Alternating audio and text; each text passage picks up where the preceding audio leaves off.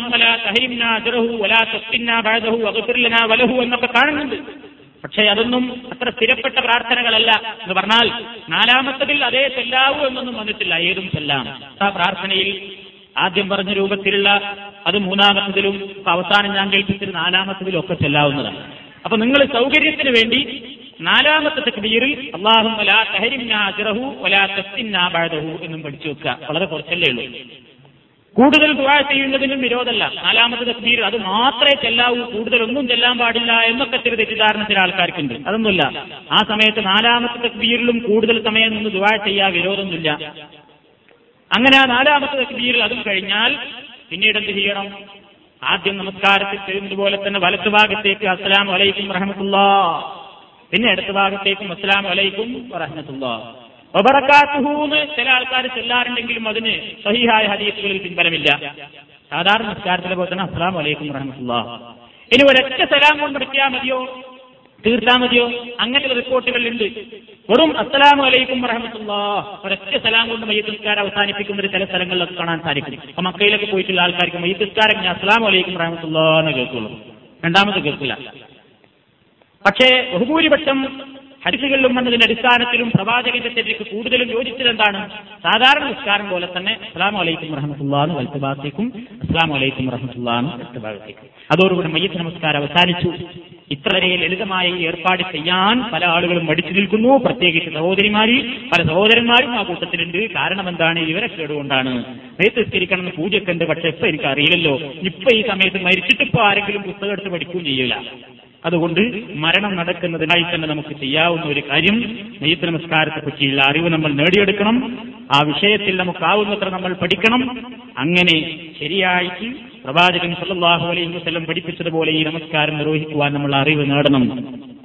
ഈ അറിവ് നേടിയെടുക്കാൻ നമുക്ക് സാധിക്കാതെ നമ്മൾ ഇങ്ങനെ കുറെ കാലം കഴിഞ്ഞുകൂടി ജീവിതത്തിൽ ഒരിക്കൽ പോലും ഞാൻ ആ മയ്യിസ്കാരം വരണത് കണ്ടിട്ടുമില്ല, കേട്ടിട്ടുമില്ല, ചെയ്തിട്ടുമില്ല എന്നൊരവസ്ഥയാണ് ഇന്നും പല ആൾക്കാർക്കുള്ളത്. എന്താ കാരണം? പുരുഷന്മാരൊക്കെ പള്ളിയിൽ പോയി നിസ്കരിക്കും, വീട്ടിലേക്ക് നിസ്കാരമില്ല. ആ പതിവ് നിങ്ങൾ മാറ്റിയെടുക്കണം. നിങ്ങളുടെ ബന്ധത്തിൽ ആരെങ്കിലും മരണപ്പെട്ടാൽ മയ്യത്ത് നിസ്കരിക്കാതെ ആ മയ്യത്ത് അവിടെ നിന്ന് എടുക്കരുത്. അപ്പൊ അതിന് നിങ്ങൾക്കൊരു ത്രാണി ഉണ്ടാകണം, ശേഷി ഉണ്ടാകണം. അവിടെ ആൾക്കാരെന്താ വിചാരിക്കുക? ഇവള് കോലം മാറിയിട്ടുണ്ട് എന്ന് പറയോ, ഇവൾക്ക് നിസ്കരിക്കാൻ ഒരു ധൈര്യം, അല്ലെങ്കിൽ ഇവളെന്താ കഴിച്ചു പോയിട്ടുണ്ടോ എന്നൊക്കെ ആൾക്കാർ പറഞ്ഞേക്കും. അങ്ങനെയൊക്കെ നമ്മൾ കേട്ടിട്ടുണ്ട്. ചില സ്ഥലങ്ങളിൽ സ്ത്രീകൾ മയ്യത്ത് നിസ്കരിക്കുമ്പോൾ ചില ആൾക്കാർ പറയാറുണ്ട് അതേ കൂട്ടരാണ്, പുതിയ കൂട്ടരൊക്കെ നിസ്കാരമുള്ളൂ. അപ്പൊ ഈ സ്ത്രീ മനസ്സിലാക്കി വെച്ചിട്ടുള്ളത് എന്താണ്? നമുക്ക് ഈ നിസ്കാരം ഉള്ളത് ആണുങ്ങൾക്കുള്ള ഏർപ്പാടാണെന്ന്. അപ്പൊ അത്രയും തെറ്റിദ്ധാരണ രൂഢമൂലമായിട്ടുള്ളൊരു ജനതക്കിടയിലാണ് നിങ്ങൾ ജീവിക്കുന്നത് എന്ന ധാരണ നിങ്ങൾക്കുണ്ടാകണം. അത് മാറ്റിയെടുക്കണം. നിങ്ങൾ അതിന് നിങ്ങൾ അറിവ് നേടണം. അപ്പൊ ഇന്ന് തന്നെ മയ്യിത്ത് നിസ്കാരത്തിന് ദുആ അറിയാത്ത സഹോദരിമാർ ഈ സ്ഥലത്ത് വെച്ച് തന്നെ നിങ്ങളൊരു പ്രതിജ്ഞ നിങ്ങളുടെ മനസ്സിലെടുക്കണത്, ഞാനത് ഉടനെ തന്നെ ഒരൊറ്റ അടുത്ത വനിതാ ക്ലാസ്സിൽ വരുന്നതിന്റെ മുമ്പ് ഞാൻ ആ ദുആ ഹിഫ്ളാക്കിയിരിക്കും എന്ന ഒരു പ്രതിജ്ഞ നിങ്ങളുടെ മനസ്സിലുണ്ടാവുകയും നിങ്ങൾ നിസ്കരിക്കാനുള്ള ഒരു അറിവ് നേടിയെടുക്കുകയും ചെയ്യണം എന്ന് ഓർമ്മപ്പെടുത്തുന്നു. പ്രത്യേകിച്ച് ആ വിഷയത്തിൽ ശ്രദ്ധിക്കണമെന്ന് ഓർമ്മപ്പെടുത്തുന്നു. സർവശക്തനായ തമ്പുരാൻ അല്ലാഹുവിന്റെ റസൂൽ കാണിച്ചിരുന്ന രൂപത്തിൽ എല്ലാ നമസ്കാരങ്ങളും ആചാരങ്ങളും നിർവഹിക്കുന്ന സൽഭാഗ്യവാന്മാരുടെ കൂട്ടത്തിൽ നമ്മെ എല്ലാവരെയും ഉൾപ്പെടുത്തുമാറാകട്ടെ. നമ്മിൽ നിന്ന് വന്നുപോയ എല്ലാ പിഴവുകളും എല്ലാ തെറ്റുകുറ്റങ്ങളും ഗഫൂർ റഹീമായ തമ്പുരാൻ പുറത്തുമാപ്പാക്കി തരുമാറാകട്ടെ. اللهم ربنا تقبل منا إنك أنت السميع العليم وتب علينا إنك أنت التواب الرحيم اللهم توفنا مسلمين والحقنا بالصالحين اللهم توفنا مسلمين والحقنا بالصالحين اللهم توفنا مسلمين والحقنا بالصالحين وآخر دعوانا الحمد لله رب العالمين والسلام عليكم ورحمة الله وبركاته السلام عليكم ورحمة الله وبركاته الحمد لله رب العالمين نحمده ونستعينه ونستغفره ونستهديه ونؤمن به ونتوكل عليه ونعوذ بالله من شرور أنفسنا ومن سيئات أعمالنا من يهده الله فلا مضل له ومن يضلل فلا هادي له وأشهد أن لا إله إلا الله وحده لا شريك له وأشهد أن محمدا عبده ورسوله أرسله بالهدى ودين الحق ليظهره على الدين كله ولو كره المشركون اللهم صل على محمد وعلى آل محمد كما صليت على إبراهيم وعلى آل إبراهيم إنك حميد مجيد اللهم بارك على محمد وعلى آل محمد كما باركت على إبراهيم وعلى آل إبراهيم إنك حميد مجيد أما بعد فإن خير الحديث كتاب الله وخير الهدي هدي محمد صلى الله عليه وسلم وشر الأمور محدثاتها وكل محدثة بدعة وكل بدعة ضلالة സഹോദരിമാരെ, മരണാനുബന്ധ മുറകൾ എന്ന വിഷയ പരമ്പരയിൽ മയ്യിത്ത് നമസ്കാരത്തെ സംബന്ധിച്ചായിരുന്നു കഴിഞ്ഞ ക്ലാസിൽ നിങ്ങളെ കേൾപ്പിച്ചത്. മയ്യിത്ത് നമസ്കാരവുമായി ബന്ധപ്പെട്ട ചില കാര്യങ്ങൾ കൂടി ഓർമ്മിപ്പിച്ചുകൊണ്ട് പിന്നീട് ഖബറടക്കം എന്ന വിഷയത്തെ സംബന്ധിച്ച് നിങ്ങളെ ശ്രദ്ധയിൽ കൊണ്ടുവരുന്നതാണ്. കഴിഞ്ഞ ക്ലാസ്സിൽ ഞാൻ പറയാൻ വിട്ടുപോയ ഒരു ഭാഗമായിരുന്നു നമസ്കാരത്തെ സംബന്ധിച്ച് പറഞ്ഞ കൂട്ടത്തിൽ നമ്മയെല്ലാം ബാധിക്കുന്ന ഒരു പ്രത്യേക നിയമത്തെ സംബന്ധിച്ച് പറയേണ്ടതുണ്ടായിരുന്നു. അതായത്, മറുനാട്ടിൽ താമസിക്കുന്ന നമ്മൾ നമ്മുടെ നാട്ടിൽ നിന്ന് മരണപ്പെട്ടുപോയ ആളുകൾക്ക് വേണ്ടി ഇവിടെ വെച്ച് മയ്യത്ത് നമസ്കാരം നിർവഹിക്കേണ്ടതുണ്ടോ എന്നതിനെ സംബന്ധിച്ചുകൂടി പറയൽ ഈ വിഷയത്തിന്റെ പൂർത്തീകരണത്തിന് ആവശ്യമാണെന്ന് തോന്നുന്നു. നബി സല്ലല്ലാഹു അലൈഹി വസല്ലമിന്റെ കാലത്ത് ഇങ്ങനെ മറുനാടുകളിൽ വെച്ച് മരണപ്പെട്ടുപോയ ആളുകൾക്ക് വേണ്ടി വ്യാപകമായ തോതിൽ എപ്പോഴും മറഞ്ഞ മയ്യത്തിന് വേണ്ടിയുള്ള നമസ്കാരം നിർവഹിക്കാറുണ്ടായിരുന്നോ എന്നാണ് നമുക്ക് ആദ്യമായി പരിശോധിക്കാനുള്ളത്. നബി സല്ലല്ലാഹു അലൈഹി വസല്ലമിന്റെ കാലത്ത് മറുനാട്ടിൽ വെച്ച് മരണപ്പെട്ട ഒരാൾക്ക് വേണ്ടി നടന്ന ഒരേ ഒരു നമസ്കാരം നജാഷി എന്ന പേരിൽ അറിയപ്പെട്ടിരുന്ന ഒരു രാജാവിന് വേണ്ടിയുള്ള നമസ്കാരമായിരുന്നു. നജാഷി എന്ന് പറയുന്ന അബ്സീനിയൻ രാജാവ്, അദ്ദേഹം മുസ്ലിമായി. എന്നാൽ ആ നാട്ടിൽ മുസ്ലിമീങ്ങളൊന്നുമില്ലാത്ത ഒരു രാജ്യത്തായിരുന്നു അദ്ദേഹം താമസിച്ചിരുന്നത്. അതുകൊണ്ട് തന്നെ അദ്ദേഹം മരണപ്പെട്ടപ്പോൾ ഒരു മുസ്ലിമിന്റെ ജനാസക്കിടമേൽ നിർബന്ധമായ മയ്യത്ത് നമസ്കാരം നിർവഹിക്കുക എന്ന കർമ്മം നിർവഹിക്കാൻ ആ പ്രദേശത്ത് ആരുമുണ്ടായിരുന്നില്ല എന്നാണ് ചരിത്രത്തിൽ നിന്ന് നമുക്ക് മനസ്സിലാക്കുവാൻ സാധിക്കുന്നത്. ഇത്തരമൊരു സാഹചര്യത്തിൽ മുശ്രിക്കീങ്ങളുടെയും കാഫിറുകളുടെയും മാത്രം തിങ്ങിപ്പാർക്കുന്ന ഒരു പ്രദേശത്തുള്ള അവിടെ ഉണ്ടായിരുന്ന ഏക മുസ്ലിമായ നജാഷി റളിയല്ലാഹു തആല അൻഹു അദ്ദേഹത്തിന്റെ മരണവാർത്ത നബി സല്ലല്ലാഹു അലൈഹി വസല്ലമിന് കിട്ടിയപ്പോൾ റസൂലുള്ള സ്വഹാബത്തിനോട് പറഞ്ഞു, ഫഹലുമു, നിങ്ങൾ വരുവീൻ, നിങ്ങളുടെ ഒരു സഹോദരൻ ഇന്ന അഖാകും ഖദ് മാത ബിഗൈരി അർദികും ഫഖൂമു ഫസല്ലു അലൈഹി, നിങ്ങളുടെ ഒരു സഹോദരൻ നിങ്ങളുടേതല്ലാത്ത ഒരു ഭൂമിയിൽ എന്ന് പറഞ്ഞാൽ ഇസ്ലാമിന്റെ പ്രദേശമല്ലാത്ത ഒരു രാജ്യത്ത് വെച്ച് മരണപ്പെട്ടിരിക്കുന്നു, അതുകൊണ്ട് അദ്ദേഹത്തിന് വേണ്ടി നിങ്ങൾ നമസ്കരിക്കുക എന്ന് പറഞ്ഞ് പ്രവാചകൻ അവരെ ആഹ്വാനം നടത്തുകയും റസൂലുള്ള നമസ്കരിക്കാൻ വേണ്ടി നിന്നു. സ്വഹാബത്ത് ബാക്കിൽ തൊപ്പ് കെട്ടി. അങ്ങനെ അവർ 4 തക്ബീറോടുകൂടി നജാഷി റളിയല്ലാഹു തആല അൻഹുവിന് വേണ്ടി മറഞ്ഞ രീതിയിൽ മയ്യത്ത് നമസ്കാരം നിർവഹിച്ചു എന്ന് ഇമാം ബുഖാരിയും മറ്റു പല ഹദീസ് പണ്ഡിതന്മാരും റിപ്പോർട്ട് ചെയ്ത സംഭവങ്ങളിൽ നമുക്ക് മനസ്സിലാക്കുവാൻ സാധിക്കും. ഈ ഒരൊറ്റ സംഭവമാണ് സ്ഥലത്തില്ലാത്ത, ഹാജറില്ലാത്ത, അതല്ലെങ്കിൽ മറുനാട്ടിൽ വെച്ച് മരണപ്പെട്ടു പോയൊരു മയ്യത്തിന് വേണ്ടി റസൂലുള്ള നിർവഹിച്ചിട്ടുള്ള ഏക നമസ്കാരം ഇത് മാത്രമാണ്. ഈ ഹദീസിന്റെ അടിസ്ഥാനത്തിലാണ് ഒരു വിഭാഗം പണ്ഡിതന്മാർ പറയുന്നത്, സ്ഥലത്തില്ലാത്ത നമ്മൾ മറുനാട്ടിൽ വെച്ച് മരണപ്പെട്ട ആളുകൾക്ക് വേണ്ടി നമുക്ക് വിദേശത്ത് വെച്ച് നമസ്കരിക്കാവുന്നതാണ് എന്ന് ഒരു വിഭാഗം പണ്ഡിതന്മാർ അഭിപ്രായപ്പെടുന്നു.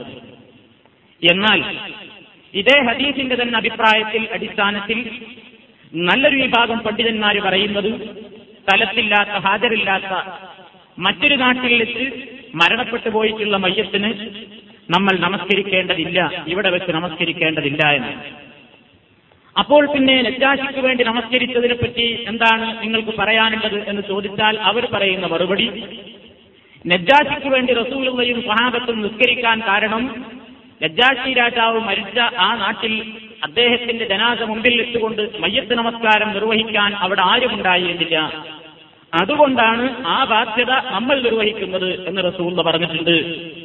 അതിന്റെ അടിസ്ഥാനത്തിലാണ് പ്രവാചകൻ നമസ്കരിച്ചിട്ടുള്ളത് എന്നാണ് അവർ പറയുന്ന മറുപടി. ഈ മയ്യത്ത് നമസ്കാരം മറുനാട്ടിൽ വെച്ച് മരണപ്പെട്ട മയ്യത്തിന് വേണ്ടി ഇവിടെ വെച്ച് നമസ്കരിക്കണം എന്ന് പറയുന്നവർക്കും നമസ്കരിക്കേണ്ടതില്ല എന്ന് പറയുന്നവർക്കും ഈ ഒരൊറ്റ ഹദീസ് തന്നെയാണ് തെളിവ്. ഈ ഹദീസുകളുടെ അടിസ്ഥാനത്തിൽ സൂക്ഷ്മ വിശകലനം നടത്തിയിട്ടുള്ള പണ്ഡിതന്മാർ അഭിപ്രായപ്പെട്ടിട്ടുള്ളത് നമ്മൾ മനസ്സിലാക്കിയിരിക്കേണ്ടതാണ്. അതായത് ശൈഖുൽ ഇസ്ലാം ഇബ്നു തൈമിയ്യ റഹ്മത്തുള്ളാഹി അലൈഹി അദ്ദേഹം പറയുന്നു, അസ്സവാബ്, ഇതിൽ ശരിയായ അഭിപ്രായം, അന്നൽ ഗായിബ ഇൻ മാത ബിബലദിൻ ലം യുസല്ല അലൈഹി ഫീഹി സല്ല അലൈഹി സലാത്തുൽ ഗായിബി. ഒരാൾ ഒരു പ്രദേശത്ത് വെച്ച് മരണപ്പെട്ടു, ആ പ്രദേശത്ത് അദ്ദേഹത്തിന് വേണ്ടി മയ്യത്ത് നമസ്കാരം നടന്നിട്ടില്ലെങ്കിൽ നമ്മൾ മറുനാട്ടിലാണെങ്കിലും അദ്ദേഹത്തിന് വേണ്ടി നമസ്കരിക്കണം. ഏതുപോലെ നബി സല്ലല്ലാഹു അലൈഹി വസല്ലം നജ്ജാശി രാജാവിന് വേണ്ടി നമസ്കരിച്ചതിന് തെളിവാണ്. ലഅന്നഹു നജ്ജാശി മാത ബൈനൽ കുഫാരി, കാഫറുകൾക്കിടയിൽ വെച്ചാണ് മരണപ്പെട്ടത്. വലം യുസല്ല അലൈഹി, അദ്ദേഹത്തിന്റെ മേൽ അവിടെ വെച്ച് നമസ്കാരം നിർവഹിക്കപ്പെട്ടിട്ടുണ്ടായിരുന്നില്ല. അതാണ് ശൈഖുൽ ഇസ്ലാം ഇബ്നു തൈമിയ്യ റഹ്മത്തുള്ളാഹി അലൈഹി പറയുന്നത്. അപ്പൊ റസൂലുള്ള മറഞ്ഞ മയ്യത്തിന് നമസ്കരിച്ചിട്ടുമുണ്ട്, നമസ്കരിക്കാതെയും ഇരുന്നിട്ടുണ്ട്. നമസ്കരിച്ചത് ഈ ഒരു സംഭവമാണ്. മറ്റു പല അവസരങ്ങളിലും വിദൂരദേശത്ത് നിന്ന് മരണപ്പെട്ട ആളുകൾക്ക് വേണ്ടി റസൂലുള്ള ഈ നമസ്കാരം അല്ലാതെ വേറൊന്നും നമസ്കരിച്ചിട്ടില്ല. ഇതാണ് ശൈഖുൽ ഇസ്ലാം ഇബ്നു തൈമിയ്യ റഹ്മത്തുള്ളാഹി അലൈഹി പറയുന്നത്. ഇതേ അഭിപ്രായക്കാരാണ് ശാഫിഈ മദ്ഹബിലെ പല പണ്ഡിതന്മാരും, ഈ അഭിപ്രായക്കാരാണ്. അതുകൊണ്ട് നമുക്ക് മനസ്സിലാക്കാനുള്ളത്, നബി സല്ലല്ലാഹു അലൈഹി വസല്ലം വ്യാപകമായ രൂപത്തിൽ മറുനാടുകളിലേക്ക് മരണപ്പെട്ട ആളുകൾക്ക് വേണ്ടി നമസ്കരിച്ചിട്ടില്ല. ഈ ഒരൊറ്റ സംഭവമേയുള്ളൂ. അതുകൊണ്ട് ഈ ഹദീസുകളെപ്പറ്റി സൂക്ഷ്മ വിശകലനം നടത്തിയിട്ടുള്ള പണ്ഡിതന്മാർ പറയുന്നത്, ഒരാൾ ഒരു സ്ഥലത്ത് വെച്ച് മരിച്ചു, അവിടെ വെച്ച് അയാൾ കന്നാട്ടുകാർ നമസ്കാരം നിർവഹിച്ചിട്ടുണ്ടെങ്കിൽ നമ്മൾ ഇവിടെ വെച്ച് പ്രത്യേകം നിസ്കരിക്കേണ്ടതില്ല. അപ്പൊ ഇന്ന് നമ്മുടെ നാട്ടിൽ, ഇവിടെ ഗൾഫിലൊക്കെ നമ്മൾ കാണാറുണ്ട്, പല പള്ളികളിലും മയ്യത്ത് നിസ്കാരമുണ്ട് എന്ന് പറഞ്ഞ ആൾക്കാരെ വിളിച്ചുകൂട്ടി ഒരു 100-100 ആൾക്കാരുടെ ലിസ്റ്റ് ഇങ്ങനെ വായിക്കും ഒരാൾ. ചില മുസ്ലിയാന്മാർ അതൊരു ജീവിതത്തിന്റെ ചൂഷണത്തിനുള്ള ഉപാധിയാക്കി മാറ്റാറുണ്ട് അത്തരത്തിലുള്ള മയ്യത്ത് നിസ്കാരം. ഇങ്ങനെ കുറെ ആൾക്കാരുടെ പേരൊന്നിച്ച് വായിക്കുകയും എന്നിട്ട് അവർക്കെല്ലാം കൂടി പള്ളിയിൽ ഒരുമിച്ച് കൂടി മയ്യത്ത് നമസ്കാരം നിർവഹിക്കുകയും ചെയ്യുന്ന രീതി പ്രവാചകന്റെ കാലത്ത് സ്ഥിരപ്പെട്ടിട്ടില്ലാത്തതുകൊണ്ട് അത്തരത്തിലുള്ള നമസ്കാരത്തിന് നബിചര്യയിൽ പ്രോത്സാഹനമില്ല, തെളിവില്ല എന്നാണ് നമുക്ക് മനസ്സിലാക്കുവാൻ സാധിക്കുന്നത്. ഇതാണ് ഈ വിഷയത്തെ സംബന്ധിച്ച് നിങ്ങളോട് ഓർമ്മപ്പെടുത്താനാണ്. മറ്റൊരു കാര്യം പറയാനുള്ളത്, ഇനി ഇത്തരത്തിൽ നമസ്കരിക്കാൻ സാധിക്കാത്ത ആളുകൾക്ക് നബി സല്ലല്ലാഹു അലൈഹി വസല്ലം നിർവഹിച്ച വേറൊരു രീതിയുണ്ട്. അതായത് ഖബറിന്റെ അടുത്ത് പോയി നമസ്കാരം നിർവഹിക്കുക.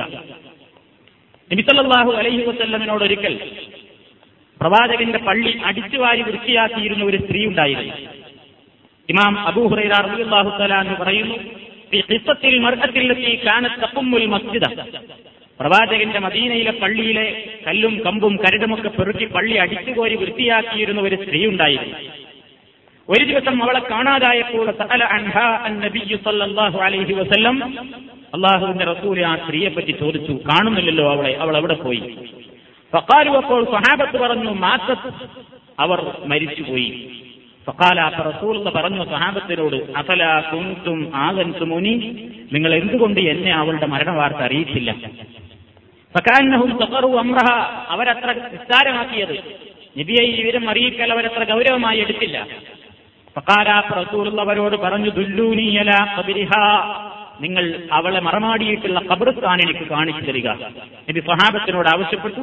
ഫദല്ലൗഹ, അവർ റസൂലുള്ളാഹി ആ ഖബർ കാണിച്ചു കൊടുത്തു. ഫസല്ല അലൈഹ, ആ സ്ത്രീയുടെ മേൽ നബി സല്ലല്ലാഹു അലൈഹി വസല്ലം ഖബറിന്റെ അടുത്ത് വെച്ച് നമസ്കാരം നിർവഹിച്ചു. ഇത് സ്വഹീഹായ ഹദീസുകളിലൂടെ സ്ഥിരപ്പെട്ടതാണ്. അതേപോലെ തന്നെ നബി സല്ലല്ലാഹു അലൈഹി വസല്ലം 3 ദിവസത്തിന് ശേഷം ഒരു മയ്യത്തിന് വേണ്ടി ഖബറിന്റെ അടുത്ത് പോയി നമസ്കരിച്ചതായി ഹദീസിൽ കാണുന്നു. 1 മാസം കഴിഞ്ഞിട്ടുള്ള, 1 മാസമായിട്ട് മറമാടൽ കഴിഞ്ഞിട്ടുണ്ട്, 1 മാസത്തിന് ശേഷം മറമാടി 1 മാസത്തിന് ശേഷം ഖബറിന്റെ അടുത്ത് പോയി നമസ്കരിച്ചതായും കാണാൻ സാധിക്കും. സഈദ് ഇബ്നുൽ മുസയ്യിബ് റളിയല്ലാഹു തആല അൻഹു പറയുന്നു, അന്ന ഉമ്മ സഅദിൻ മാതത്, സഅദിന്റെ ഉമ്മ മരണപ്പെട്ടു. ആ അവസരത്തിൽ നബി സല്ലല്ലാഹു അലൈഹി വസല്ലം ഗായിബുൻ, നബി സ്ഥലത്തില്ലായിരുന്നു. ഫലമ്മ ഖദിമ, റസൂലുള്ള വന്നപ്പോൾ ഈ വിവരം അറിഞ്ഞപ്പോൾ അവരുടെ ഖബറിന്റെ അടുക്കൽ നമസ്കരിച്ചു. ഒരു മാസം കഴിഞ്ഞിട്ടുണ്ടായിരുന്നു മറമാടിയിട്ട്. അപ്പൊ ഖബറിന്റെ അടുക്കൽ പോയി നമസ്കരിക്കാവുന്നതാണ് എന്ന് ഹദീസുകളുടെ അടിസ്ഥാനത്തിൽ നമുക്ക് മനസ്സിലാക്കുവാൻ സാധിക്കും. ഇങ്ങനെ ഖബറിന്റെ അടുക്കൽ പോയി നമസ്കരിക്കുക അനുവദനീയമാണ് എന്ന് പറയുന്ന പണ്ഡിതന്മാർക്കിടയിൽ എത്ര കാലം കഴിഞ്ഞ് ഖബറിന്റെ അടുക്കൽ പോയിട്ടാണ് നമസ്കരിക്കാവുന്നത് എന്ന കാര്യത്തിൽ അഭിപ്രായ വ്യത്യാസമുണ്ട്.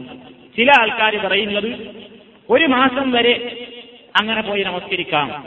ചിലർ പറയുന്നത് മയ്യത്ത് നുരുമ്പിപ്പോകുന്ന കാലാവധി വരെയും ഖബറിന്റെ അടുക്കൽ പോയി നമസ്കരിക്കാമെന്നാണ്. വേറെ ചില ആളുകൾ പറയുന്നത് പ്രത്യേക കാലമൊന്നുമില്ല, ഏത് കാലത്തും നമ്മൾ മയ്യത്ത് നമസ്കാരം നിർവഹിച്ചിട്ടില്ലെങ്കിൽ ഖബറിന്റെ അടുക്കൽ പോയി നമസ്കരിക്കാം എന്നാണ് വേറൊരു വിഭാഗം പണ്ഡിതന്മാർ അഭിപ്രായപ്പെടുന്നത്. സുബുലുസ്സലാം എന്ന് പറയുന്നത് ബുലൂഗുൽ മറാം എന്ന പേരിൽ അറിയപ്പെടുന്ന ഒരു ഹദീസ് കിതാബിന്റെ വ്യാഖ്യാനം എഴുതിയ ഗ്രന്ഥമാണ്. ആ ഗ്രന്ഥം എഴുതിയ ഇമാം സൻആനി റഹ്മത്തുള്ളാഹി അലൈഹി പറയുന്നത് ഹാദാ ഹുവൽ ഹഖ്, ഏത് കാലത്തും നമസ്കരിക്കാം എന്ന് പറയുന്നതിനോടാണ് എനിക്ക് യോജിപ്പ് തോന്നുന്നത്, അതാണ് സത്യം.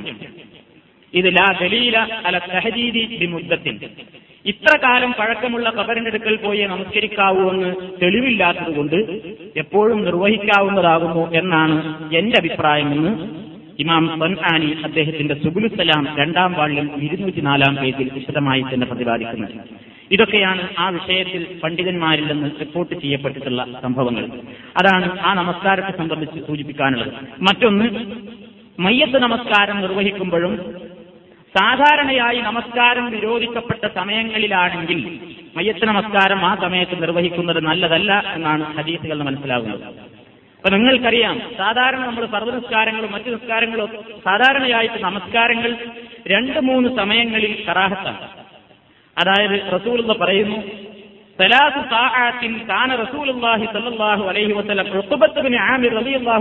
പറയുകയാണ് 3 സമയങ്ങൾ കാന റസൂലുള്ളാഹി സ്വല്ലല്ലാഹു അലൈഹി വസല്ലം യൻഹാനാ അൻ നുസല്ലി ഫീഹിന്ന, ആ 3 സമയങ്ങളിൽ ഞങ്ങൾ നമസ്കരിക്കുന്നത് റസൂലുള്ള വിരോധിക്കാറുണ്ടായിരുന്നു. അവൻ നുഖ്ബിറ ഫീഹിന്ന മൗതാന, ഞങ്ങളിലെ മരണപ്പെട്ട ആൾക്കാരെ മറമാടുന്നതും ശരി ആ സമയങ്ങളിൽ നിരുത്സാഹപ്പെടുത്തിയിരുന്നു, വിരോധിച്ചിരുന്നു. ഒന്ന്, സൂര്യൻ രാവിലെ സുബഹിസ്കാരത്തിന് ശേഷം സൂര്യൻ ഉദിച്ചുയരുന്നത് വരെയുള്ള ആ സമയം. സുബഹിസ്കാരത്തിന് ശേഷം സൂര്യൻ ഉദിച്ചുയരുന്നത് വരെ മറ്റു നിസ്കാരങ്ങളൊന്നും പാടില്ല എന്നാണ്. മറ്റൊന്ന്, നട്ടുച്ച സമയം, സൂര്യൻ മധ്യത്തിൽ നിൽക്കുന്ന ആ സമയം, ആ സമയത്ത് നമസ്കാരം വിലക്കപ്പെട്ടതാണ് അല്പം കിട്ടി തെറ്റുന്നത് വരെ. 3-മത്തെ സമയം അസ്തമയത്തോടടുക്കുന്ന സമയമാണ്, സൂര്യന്റെ അസ്തമനത്തോടടുക്കുന്ന ആ സമയം അസ്തമനം പൂർണ്ണമാകുന്നത് വരെ നമസ്കാരം വിരോധിക്കപ്പെട്ടിരിക്കുന്നു. അപ്പൊ ഈ സമയങ്ങളിൽ മയ്യത്ത് നമസ്കാരവും എന്താണ് ഉത്തമമല്ല. പ്രത്യേകിച്ച് അനിവാര്യമായ വല്ല കാരണങ്ങളും ഉണ്ടെങ്കിൽ ഇപ്പോ പെട്ടെന്ന് മറമാടേണ്ട ആവശ്യമുണ്ട്. മയ്യത്ത് കൂടുതൽ താമസിപ്പിച്ചാൽ പ്രത്യേകിച്ച് വല്ല വിഷമങ്ങളും ഉണ്ടാകും എന്നൊക്കെ തോന്നുകയാണെങ്കിൽ നമുക്ക് പിന്നെ സമയം നോക്കേണ്ടതില്ല, പെട്ടെന്ന് തന്നെ നമസ്കരിക്കാവുന്നതാണ്. അതല്ലാത്ത സമയങ്ങളിലാണെങ്കിൽ സൗകര്യമുണ്ടെങ്കിൽ ഇത്തരത്തിൽ നമസ്കാരം വിരോധിക്കപ്പെട്ട സമയങ്ങളിൽ മയ്യത്ത് നമസ്കാരവും നിർവഹിക്കാതെ അനുവദനീയമായ മറ്റു സമയങ്ങളിലേക്ക് നീട്ടിവെക്കുന്നതാണ് നല്ലത് എന്നാണ് ഹദീസുകളിൽ നിന്ന് നമുക്ക് മനസ്സിലാക്കുവാൻ സാധിക്കുന്നത്. സ്വഹാബാക്കിറാമിന്റെ കാലത്തും സ്വഹാബികളിൽ അവരുടെ അടുക്കൽ ജനാസ കൊണ്ടുവരപ്പെട്ടപ്പോൾ പലപ്പോഴും സുബഹിക്ക് കൊണ്ടുവരുന്ന ജനാസ സൂര്യൻ ഉദിച്ചുയർന്നതിന്റെ ശേഷമേ അവർ നമസ്കരിച്ചിരുന്നുള്ളൂവെന്നും അതേപോലെ തന്നെ മഗ്‌രിബിനോടടുത്ത സമയത്ത് കൊണ്ടുവന്നിട്ടുള്ള മയ്യത്തിന് വേണ്ടി സൂര്യൻ അസ്തമിച്ച് മഗ്‌രിബ് നമസ്കാരം നിർവഹിച്ച് കഴിഞ്ഞതിന്റെ ശേഷമേ അവർ നമസ്കരിച്ചിരുന്നുള്ളൂവെന്നും സ്വഹീഹായ നിലയ്ക്ക് പല റിപ്പോർട്ടുകളിലും പല ഹദീസുകളിലും നമുക്ക് കാണാൻ സാധിക്കും. അതുകൊണ്ട് തന്നെ മയ്യത്ത് നമസ്കാരത്തിനും ഇത്തരത്തിലുള്ള നിയമങ്ങൾ ബാധകമാണ് എന്ന് സ്വഹാബത്ത് മനസ്സിലാക്കി എന്ന് തെളിവുകളുടെ അടിസ്ഥാനത്തിൽ നമുക്ക് മനസ്സിലാക്കുവാൻ സാധിക്കുന്നു. ഇത്രയും കാര്യങ്ങളാണ് മയ്യത്ത് നമസ്കാരവുമായി കഴിഞ്ഞ ക്ലാസ്സിൽ ഞാൻ പറയാൻ വിട്ടുപോയ കാര്യങ്ങളായി നിങ്ങളെ സൂചിപ്പിക്കാനുള്ളത്. ഇനി മയ്യത്ത് നമസ്കാരം നിർവഹിച്ചു കഴിഞ്ഞാൽ മുസ്ലിമിന്റെ മയ്യത്ത് സാധാരണയായിട്ട് നമ്മൾ ചെയ്യേണ്ടത് ഖബറടക്കം ചെയ്യലാണ്. ഖബറടക്കം ചെയ്യുക എന്ന് പറഞ്ഞാൽ പൊതുവെ ഇന്ന് ജനങ്ങൾക്കിടയിൽ പല മതവിഭാഗങ്ങൾക്കിടയിലും ശവസംസ്കാരം നടത്തുന്ന ഏർപ്പാട് പല രീതിയിലാണ്. ചില ആൾക്കാർ മരണപ്പെട്ടു കഴിഞ്ഞാൽ ശവം കൊള്ളിയിന്മേൽ വെച്ച് തീ കൊടുത്തുകൊണ്ട് അഗ്നിയിൽ വെച്ച് ദഹിപ്പിക്കുന്ന സമ്പ്രദായം, എന്നിട്ടത് വെണ്ണീറാക്കി പുണ്യ ജലങ്ങളിലൊക്കെ ഒഴുക്കുന്നു എന്ന പേരിൽ ഗംഗയിലും യമുനയിലുമൊക്കെ ഒഴുക്കാറുണ്ട്. വലിയ നമ്മുടെ രാഷ്ട്ര നേതാക്കന്മാരൊക്കെ മരിച്ചാൽ ആ ആ നാട്ടുകാർ ചെയ്യുന്നത് അവരുടെ കുടുംബങ്ങൾ ഒരു ചിതയൊരുക്കി അതിൽ വെച്ച് ശവത്തെ അഗ്നി കൊണ്ട് കരിച്ച് കത്തിച്ച് ചാമ്പലാക്കി വെണ്ണീറാക്കി എന്നിട്ട് പുണ്യ നദികളിലൊക്കെ ഒഴുക്കുന്ന സമ്പ്രദായമാണ് ചില മതങ്ങളിലുള്ളത്. വേറെ ചില ആളുകൾ മയ്യത്തിനെ കഷ്ണിച്ച് കഴുകന്മാർക്കും മത്സ്യങ്ങൾക്കുമൊക്കെ തിന്നാൻ പാകത്തിൽ എറിഞ്ഞുകൊടുക്കുന്ന വിഭാഗക്കാരുമുണ്ട് ഈ ലോകം. വേറെ ചില ആളുകൾ എന്ത് ചെയ്യുന്നു, ഒന്നും ചെയ്യൂല, ഭദ്രമായ ഒരു പാത്രത്തിലാക്കി സൂക്ഷിച്ചു വെക്കുന്ന ഏർപ്പാടുള്ള ആൾക്കാരുണ്ട്. ഇന്നുണ്ട് അത്തരത്തിൽ ചെയ്യുന്ന ചില വിഭാഗം ആളുകൾ. മയ്യത്തിന്റെ ശവശരീരത്തിന് ഒരു കേടുപാടും വരാതെ രാസവസ്തുക്കളൊക്കെ അതിലിട്ട് അങ്ങനെ കൊല്ലങ്ങളോളം അങ്ങനെ മയ്യത്തിനെ കണ്ടുകൊണ്ടിരിക്കാൻ വേണ്ടി അടുത്ത കാലത്ത് തന്നെ ചില രാഷ്ട്ര നേതാക്കന്മാരുടെയൊക്കെ ശവശരീരങ്ങളിൽ അങ്ങനെ ഐസിലും അതേപോലെ തന്നെ രാസവസ്തുക്കളിലൊക്കെ സൂക്ഷിച്ചു വെച്ചതായിട്ട് നമുക്ക് കാണാൻ സാധിക്കും. പണ്ട് കാലത്ത് അങ്ങനെ പല രൂപത്തിലാണ് മറമാടലും, ഇന്നും അങ്ങനെ തന്നെയാണ് പല രീതിയിലുള്ള മയ്യത്ത് സംസ്കരണങ്ങളാണ് നടന്നുകൊണ്ടിരിക്കുന്നത്. ശവദാഹങ്ങൾ പല രൂപത്തിലാണ്. എന്നാൽ ഇസ്ലാമിക സംസ്കാരത്തിൽ ഇതൊന്നും അംഗീകരിക്കുന്നില്ല. കത്തിച്ചു കളയാൻ ഇസ്ലാം അനുവാദം നൽകുന്നില്ല. കഴുകന്മാർക്കും മത്സ്യങ്ങൾക്കും ഭക്ഷിക്കാൻ വേണ്ടി കൊത്തിയെരിഞ്ഞ് എറിയാൻ വേണ്ടി ഇസ്ലാം പറയുന്നില്ല. അതല്ലെങ്കിൽ ഭദ്രമായി സൂക്ഷിച്ചു വെക്കാനും ഇസ്ലാം അനുവദിക്കുന്നില്ല. ഇസ്ലാം അനുവദിക്കുന്ന ഏക മാർഗം മൃതദേഹം ഒരു കുഴി കുത്തി ആ മണ്ണിൽ കുഴിച്ചു മൂടുന്ന സമ്പ്രദായത്തെ മാത്രമാണ് ഇസ്ലാം യോജിക്കുന്നതും അതാണ് മനുഷ്യന്റെ പ്രകൃതിയോട് യോജിക്കുന്നതും. പരിശുദ്ധ ഖുർആൻ അതാണ് നമ്മെ പഠിപ്പിക്കുന്നത്. ഖുർആൻ സൂറത്തുൽ മുർസലാത്തിൽ നമുക്ക് കാണാൻ സാധിക്കും, അലം നജഅലിൽ അർള കിഫാതാ അഹ്യാഅൻ വഅംബതാ. അല്ലാഹു തആല പറയുന്നു, അലം നജഅലിൽ അർള, ഭൂമിയെ നാം ആക്കിയില്ലയോ കിഫാതാ, ഒതുങ്ങുന്ന രൂപത്തിൽ, യോജിച്ച രൂപത്തിലാണ്. അഹ്യാഅൻ, ജീവിച്ചിരിക്കുന്നവർക്കും ഭൂമിയാണ് വേണ്ടത്, വഅംബതാ, മരണപ്പെട്ടവർക്കും ഭൂമി തന്നെയാണ് നമ്മൾ നിശ്ചയിച്ചിട്ടുള്ളത്. എന്ന് പറഞ്ഞാൽ അത് ആ സൂചനയാണ്, ജീവിച്ചിരിക്കുന്നവരെ ഭൂമിയുടെ പുറത്തും മരിച്ചവരതിന്റെ ഉള്ളിലുമാണ് എന്നർത്ഥം. ഈ സമ്പ്രദായം, കുഴികുത്തി മനുഷ്യനെ കുഴിച്ചു മൂടുന്ന ഈ സമ്പ്രദായം ആദ്യമായി മനുഷ്യനത് അറിയില്ലായിരുന്നു. ഈ കാര്യം മനുഷ്യനെ പഠിപ്പിക്കാൻ വേണ്ടി ഒരു പ്രത്യേകമായ സന്ദർഭം ഉണ്ടായി എന്ന് പരിശുദ്ധ ഖുർആനിന്റെ ചരിത്ര പശ്ചാത്തലത്തിൽ നമുക്ക് മനസ്സിലാക്കുവാൻ സാധിക്കും. സൂറത്ത് മാഇദയിൽ ആ ചരിത്രം നമുക്ക് ഇങ്ങനെ മനസ്സിലാക്കാം. وَاتْلُ عَلَيْهِمْ نَبَأَ بَنِي آدَمَ بِالْحَقِّ إِذْ قَرَّبَا قُرْبَانًا فَتُقُبِّلَ مِنْ أَحَدِهِمَا وَلَمْ يُتَقَبَّلْ مِنَ الْآخَرِ قَالَ لَأَقْتُلَنَّكَ قَالَ إِنَّمَا يَتَقَبَّلُ اللَّهُ مِنَ الْمُتَّقِينَ لَئِن بَسَطْتَ إِلَيَّ يَدَكَ لِتَقْتُلَنِي مَا أَنَا بِبَاسِطٍ يَدِي إِلَيْكَ لِأَقْتُلَكَ إِنِّي أَخَافُ اللَّهَ رَبَّ الْعَالَمِينَ. അതായത് ആദമിന്റെ രണ്ട് മക്കൾ പരസ്പരം കലഹിച്ച ഒരു സംഭവം പരിശുദ്ധ ഖുർആൻ സൂറത്തുൽ മാഇദയിൽ വിശദീകരിക്കും. ആദമിന്റെ രണ്ട് മക്കൾ ആ കാലത്ത് രണ്ടാളും അല്ലാഹുവിന് വേണ്ടി ഓരോ ബലികർമ്മം നടത്തി, ഖുർബാൻ. ഖുർആൻ പറയുന്നു, ഫതുഖുബ്ബില മിൻ അഹദിഹിമ, ബലിയാണ് അല്ലാഹു സ്വീകരിച്ച ആഖരി മറ്റേ ആളുടെ ബലി പടച്ചവൻ സ്വീകരിച്ചില്ല. അപ്പൊ ഈ സ്വീകരിക്കപ്പെടാത്ത ആൾക്ക് അസൂയയായി സ്വീകരിക്കപ്പെട്ട ആളോട് അയാളോട് പറഞ്ഞു, ഖാല അഖ്തുലന്നക, നിന്നെ ഞാൻ കൊന്നുകളയും എന്ന് പറഞ്ഞു ഈ സഹോദരൻ. നിന്റെ ബലി മാത്രം എന്തുകൊണ്ട് സ്വീകരിച്ചു, അതുകൊണ്ട് നിന്നെ ഞാൻ കൊല്ലും എന്ന് അസൂയയോടുകൂടെ പറഞ്ഞു. അവ ഇദ്ദേഹം കൊടുത്ത മറുപടി, അള്ളാഹു മുത്തഖീങ്ങളിൽ നിന്നാണ് ഇതൊക്കെ സ്വീകരിക്കാൻ, നിന്നിൽ ചിലപ്പോൾ സൂക്ഷ്മതക്കുറവ് ഉണ്ടായിട്ടുണ്ടാകും എന്ന് മറ്റേ സഹോദരൻ മറുപടിയും കൊടുത്തു. ചുരുക്കി പറഞ്ഞാൽ അവസാനം ഇയാൾ എന്ത്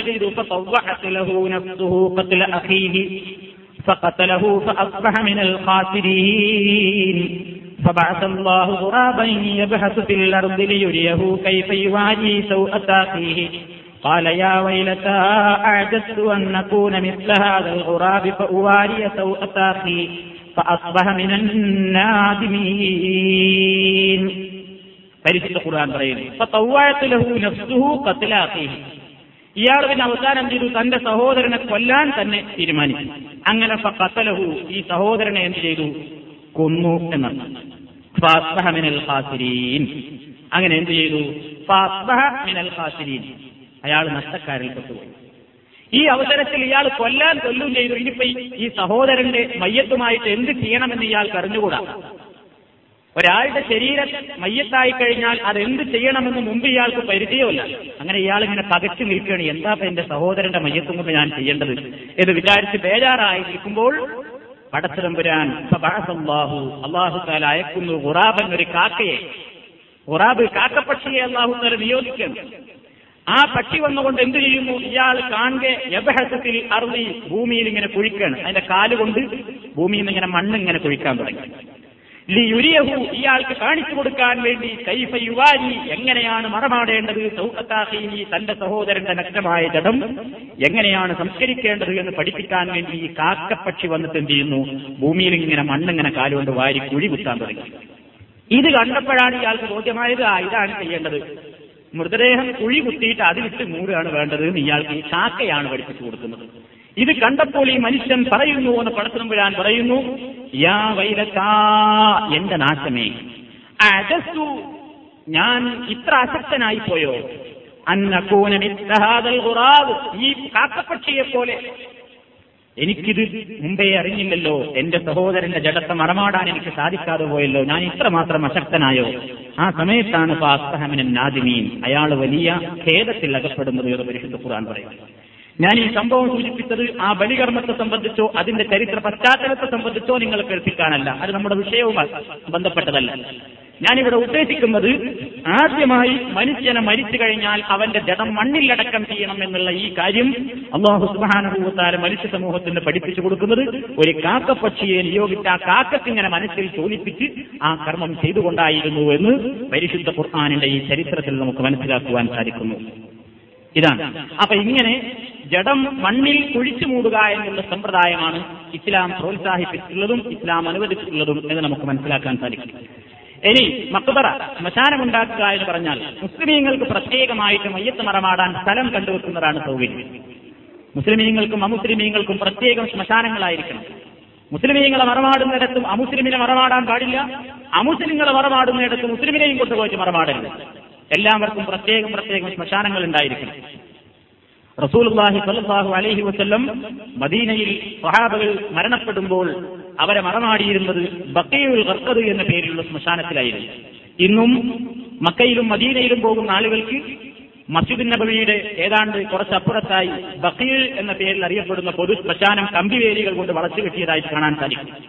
10,000 സ്വഹാബി പുരുഷന്മാരും സ്വഹാബ വനിതകളും അവിടെ മറവിട്ടിട്ടുണ്ട് എന്ന് ചരിത്രത്തിൽ നമുക്ക് കാണാൻ സാധിക്കുന്നു. അതായിരുന്നു മദീനയിലെ അറിയപ്പെട്ടിരുന്ന പ്രശസ്തമായ മഖ്ബറ. അതായിരുന്നു പള്ളിയോടനുബന്ധിച്ച് ശ്മശാനം ഉണ്ടാക്കുന്ന ഏർപ്പാടാണ് നമ്മുടെ നാട്ടിലൊക്കെ.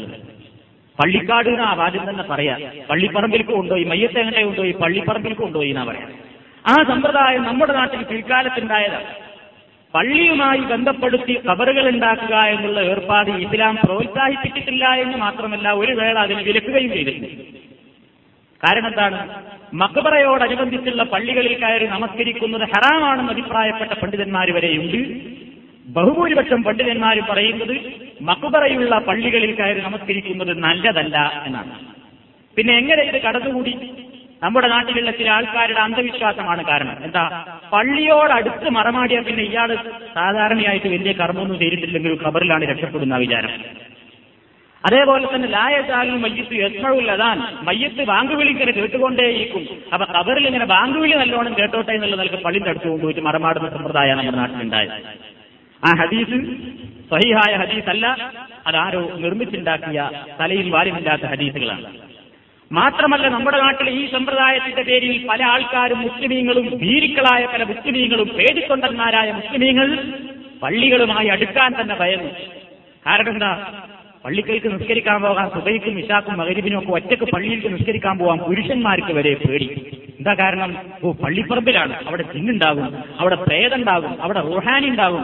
അതുകൊണ്ട് പള്ളിയുമായി ബന്ധപ്പെട്ട് പള്ളിയിൽക്കടുത്ത പള്ളിപ്പറമ്പുകളുമായി ബന്ധപ്പെട്ട് ഒരുപാട് ഉമ്മാമക്കഥകളും മുത്തശ്ശിക്കഥകളും ഒക്കെ മെനഞ്ഞുണ്ടാക്കിയതിന്റെ പേരിൽ ബഹുഭൂരിപക്ഷം ആളുകളും പള്ളിയുമായി അടുക്കാൻ പോലും ഭയപ്പെടാൻ കാരണമായി എന്ത്, പള്ളികളുമായി ബന്ധപ്പെടുത്തിയിട്ടുള്ള ഈ ശ്മശാനങ്ങൾ നിർമ്മിക്കൽ. അതുകൊണ്ട് അത്തരത്തിലുള്ള സ്ഥലങ്ങളല്ല നല്ലത്. പള്ളിയുമായി ബന്ധപ്പെടാതെ പൊതുവായിട്ട് ഒഴിഞ്ഞ, ഒരു സമുദായത്തിന്റെ ആൾക്കാർക്കും മറ്റു ജനങ്ങൾക്കൊന്നും വിഷമവും പ്രയാസവും ഉണ്ടാകാത്ത രൂപത്തിലുള്ള ഒരു ഒഴിഞ്ഞ സ്ഥലം കണ്ടെടുക്കുന്നതാണ് നല്ലത്. അത് തന്നെ മുസ്ലിമീങ്ങളെ മറമാടേണ്ടത് ഇങ്ങനെയുള്ള പൊതു ശ്മശാനത്തിലായിരിക്കണം. ഓരോരുത്തരും സ്വകാര്യ സ്ഥലത്ത് ഇങ്ങനെ മറമാടുന്നതല്ല നല്ലത്. എന്താ കാരണം, ഒരാൾ മുസ്ലിമീങ്ങളെ മറമാടിയിട്ടുള്ള ശ്മശാനത്തിലേക്ക് പ്രവേശിക്കുമ്പോൾ അവർ ദുആ ചെയ്യും, അസ്സലാമു അലൈക്കും അഹ്ലൽ ദിയാരി മിനൽ മുഅ്മിനീന വൽ മുസ്ലിമീൻ വ ഇന്നാ ഇൻഷാ അല്ലാഹു ബികും ലാഹിഖൂൻ നസ്അലുല്ലാഹ ലനാ വലകും അൽ ആഫിയ അൻതും സലഫുനാ വ നഹ്നു ബിൽ അസർ മുസ്ലിമീങ്ങളും മുഅ്മിനീങ്ങളുമായ വീട്ടുകാരെ, നിങ്ങൾക്ക് അല്ലാഹുവിന്റെ രക്ഷയും സമാധാനവും ഉണ്ടായിരിക്കട്ടെ, അല്ലാഹു നിങ്ങളുടെ പാപങ്ങൾ പൊറുത്തു തരട്ടെ എന്നിങ്ങനെ ശ്മശാനത്തിലേക്ക് പ്രവേശിക്കുന്ന ആൾക്കാർ പ്രാർത്ഥിക്കൽ സുന്നത്തുണ്ട്. ആ പ്രാർത്ഥനയ്ക്ക് നമ്മളും ആ പ്രാർത്ഥനയിൽ പെടണമെങ്കിൽ മുസ്ലിമീങ്ങളെ അടക്കം ചെയ്തിട്ടുള്ള പൊതു ശ്മശാനത്തിലായിരിക്കണം നമ്മുടെയും ഖബർ. അതുകൊണ്ടാണ് പൊതു ശ്മശാനത്തിൽ മറമാടുന്ന സമ്പ്രദായമാണ് റസൂലുള്ളാഹിയുടെ കാലത്തുണ്ടായിരുന്നത്. നബി സല്ലല്ലാഹു അലൈഹി വസല്ലം തന്നെ സഹാബത്തിനെയെല്ലാം ബഖീർ എന്ന ശ്മശാനത്തിൽ, പൊതു ശ്മശാനത്തിൽ കൊണ്ടുപോയിട്ടാണ് റസൂലുള്ള മറമാടിയത്. എന്നാ പിന്നെ നബീനെ സ്വന്തം വീട്ടിലാണല്ലോ മറമാടിയത് എന്ന് നമുക്ക് സംശയം ഉണ്ടാവും. അതിന് പ്രത്യേകമായ കാരണമുണ്ട്. നബി സല്ലല്ലാഹു അലൈഹി വസല്ലം താമസിച്ചിരുന്നത് ആയിഷ ബീവിയുടെ ആ വീട്ടിൽ, അവിടെയാണ് റസൂലുള്ള മരിച്ചത്. അമ്പിയാക്കന്മാർ അവർ മരിച്ചു വീഴുന്ന സ്ഥലത്ത് തന്നെ അവരെ ഖബറടക്കം ചെയ്യുന്നു എന്നുള്ളതാണ് ചരിത്രത്തിൽ നമുക്ക് മനസ്സിലാക്കുവാൻ സാധിക്കുന്നത്. ഇതേപോലെ തന്നെ ശുഹദാക്കൾ അവർ മരിച്ചു വീണ ആ സ്ഥലത്ത് തന്നെ ആയിരിക്കും അവരുടെ ഖബറുകൾ. വഹദിൽ മരണപ്പെട്ട ശുഹദാക്കളെ സ്വഹാബാക്കറാം അവിടെ നിന്ന് നീക്കം ചെയ്ത് മറ്റു സ്ഥലത്തേക്ക് കൊണ്ടുപോകാൻ വിചാരിച്ചപ്പോൾ നബി സല്ലല്ലാഹു അലൈഹി വസല്ലം അവർ മരിച്ചു വീണ ആ സ്ഥലത്ത് തന്നെ അവരെ അടക്കം ചെയ്യുവാനാണ് നിർദ്ദേശിച്ചത്. ഇതിന്റെ അടിസ്ഥാനത്തിൽ മദീനയിൽ പോയിട്ടുള്ള ആളുകൾക്ക് കാണാം, വഹദ് മലയോട് തൊട്ടുള്ള വഹദ് ശുഹദാക്കൾ അന്ത്യവിശ്രമം കൊള്ളുന്ന ആ മഖബറയിൽ ഒരു മുറ്റത്തായി രണ്ട് ഖബർ മാത്രം കാണാൻ സാധിക്കും. ഒന്ന് ഇസ്ഹബ് ഇബ്നു ഉമൈർ റളിയല്ലാഹു തആല അൻഹുവിന്റേതും മറ്റൊന്ന് ഹംസ ഇബ്നു അബ്ദുൽ മുത്തലിബ് റളിയല്ലാഹു തആല അൻഹുവിന്റേയും. വഹദിൽ ശുഹദായ പ്രമുഖരായ ആളുകൾ അവരല്ലാത്ത മറ്റുള്ളവരൊക്കെ അവർ മരിച്ചു വീണ സ്ഥലങ്ങളിലായി മറമാടപ്പെട്ടിട്ടുണ്ട്. അപ്പൊ അതല്ലാത്ത മറ്റു കാരണങ്ങളൊന്നും ഇല്ലെങ്കിൽ മുസ്ലിമീങ്ങളുടെ പൊതു ശ്മശാനങ്ങളിൽ തന്നെ മറമാടുന്നതാണ് ഏറ്റവും നല്ലത്. അതിനാണ് ഇസ്ലാമികമായി പ്രവാചകൻ പ്രോത്സാഹനം നൽകിയിട്ടുള്ളത്. ഇന്ന് ചില ആളുകൾ, അവരുടെ കുടുംബങ്ങൾ, ചില ആളുകൾ മരണപ്പെട്ടു കഴിഞ്ഞാൽ ചില തങ്ങന്മാരും ബീവിമാരുമെന്നും ഔലിയാക്കന്മാരുമൊക്കെ ചമഞ്ഞുകൊണ്ട് നടക്കുന്ന ചില ആളുകൾ, അവരിൽപ്പെട്ട പ്രമുഖന്മാർ മരിച്ചു കഴിഞ്ഞാൽ സ്വന്തം വീട്ടിൽ തന്നെ മറമാടുന്ന സമ്പ്രദായമാണ് കാണാൻ സാധിക്കുന്നത്. അതെന്തിനു വേണ്ടിയാണെന്നോ? ആ ഖബർ മുഖേന ചൂഷണം നടത്താൻ വേണ്ടിയാണ്. പൊതുസ്ഥലത്തായാൽ ഖബർ കെട്ടിപ്പടുക്കാൻ പാടില്ല. അതുകൊണ്ട് സ്വന്തം സ്ഥലത്തായാൽ ഖബർ ഉഷാറായിട്ട് കെട്ടിപ്പടുത്ത് ദർഗയുണ്ടാക്കാം. എന്നിട്ട് അവിടെ ഒരു വരുമാനമുണ്ടാക്കാം. പൊടികുത്തും ചന്ദനക്കുടവും ഉറൂസും നേർച്ചയും ഒക്കെ ഉണ്ടാക്കി തങ്ങളുടേതായ കുടുംബത്തിന് വരുമാനമുണ്ടാക്കാൻ വേണ്ടിയുള്ള ശ്രമത്തിന്റെ പേരിലാണ് ഔലിയാക്കന്മാരെന്ന് പറയപ്പെടുന്ന ചില ആളുകൾ മരണപ്പെട്ടാൽ അവരെ പൊതുവായ ശ്മശാനങ്ങളിലല്ലാതെ വേറെ ഏതെങ്കിലും പ്രൈവറ്റ് സ്ഥലങ്ങളിൽ മറമാടുന്നത്. നമ്മുടെ നാട്ടിൽ അങ്ങനെ പല ദർഗകളുണ്ട്. നാട്ടിൽ നടക്കുന്ന എല്ലാ ഉറൂസുകളും പൊതു ശ്മശാനത്തിലല്ല മറമാടപ്പെട്ടിട്ടുള്ളത് മിക്കതും. പത്രത്തിൽ കാണാം, വേങ്ങര കോയപ്പാപ്പ എന്ന് പറയുന്ന ഒരു മനുഷ്യനുണ്ടായിരുന്നു. അദ്ദേഹം ഇസ്കരിക്കാറും നോമ്പുവൽക്കാരൊന്നും ഉണ്ടായിരുന്നില്ല. സാധു മനുഷ്യനായിരുന്നു. കുളിക്കാറ് പോലും ഉണ്ടായിരുന്നില്ല. കാരണം ഭ്രാന്തനായിരുന്നു. ഭ്രാന്തനായ ആ മനുഷ്യൻ മരിച്ചപ്പോൾ പള്ളിക്കാട്ടിൽ നിന്നും കൊണ്ടുപോയിട്ട് മറമാടാതെ അവരവിടെ തന്നെ ഒരു പ്രത്യേക സ്ഥലത്ത് തയ്യാറാക്കി ഖബറുണ്ടാക്കി. എന്നിട്ട് ഔലിയാക്കന്മാരിൽ ഏറ്റവും നേതാവ് എന്ന് പറഞ്ഞിട്ട് അവിടെ ദർഗയുണ്ടാക്കിയപ്പോൾ അവിടെ നല്ല വരുമാനമാണ്. അപ്പൊ ഇന്നലത്തെ പത്രത്തിലും കൂടെ വായിച്ചു, വേങ്ങര കോയപ്പാപ്പയുടെ 11ാമത്തെ ഉറൂസ് ആണ്ട് നേർച്ച.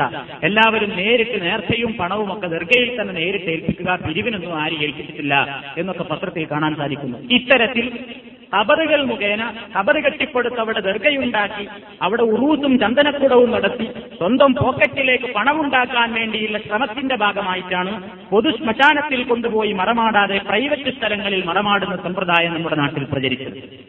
ഇസ്ലാമിന്റെ പ്രവാചകൻ നൽകിയ പ്രോത്സാഹനങ്ങളുടെ അടിസ്ഥാനത്തിൽ അത് നേരെ എതിരാണ് എന്നാണ് എനിക്ക് നിങ്ങളെ ഓർമ്മപ്പെടുത്താനുള്ളത്. അപ്പൊ പൊതു ശ്മശാനങ്ങളിൽ മറമാടലാണ് ഇസ്ലാമികമായി പ്രവാചകൻ നടത്തിയിട്ടുള്ള മാർഗം. ഇനി ഏതൊരു മനുഷ്യന്റെ ജഡം കണ്ടാലും അത് മറമാടൽ മുസ്ലിമീങ്ങളുടെ ബാധ്യതയാണ്.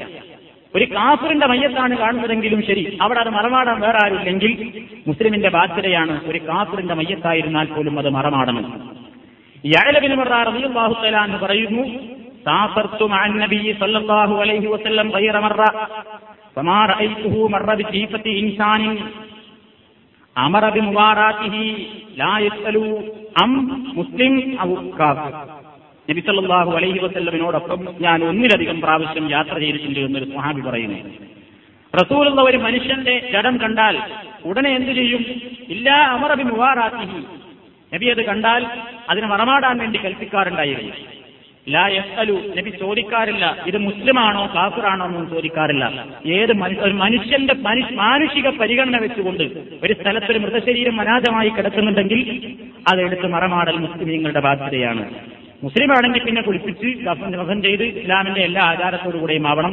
കാഫിറാണെങ്കിൽ പിന്നെ അത്തരം കാര്യങ്ങളും ശ്രദ്ധിക്കേണ്ടതില്ല, കുളിപ്പിക്കാം, എന്നിട്ട് കൊണ്ടുപോയി മറമാടാം. ഇതാണ് നബി സല്ലല്ലാഹു അലൈഹി വസല്ലം അലി ഇബ്നു അബീ ത്വാലിബിനോട് അബൂ താലിബ് വഫാത്തായ ഇവര് നബിനോട് അലി എന്ന് പറഞ്ഞപ്പോ റസൂൽ പറഞ്ഞു, നീ പോയിട്ട് മറമാടിക്കോയി.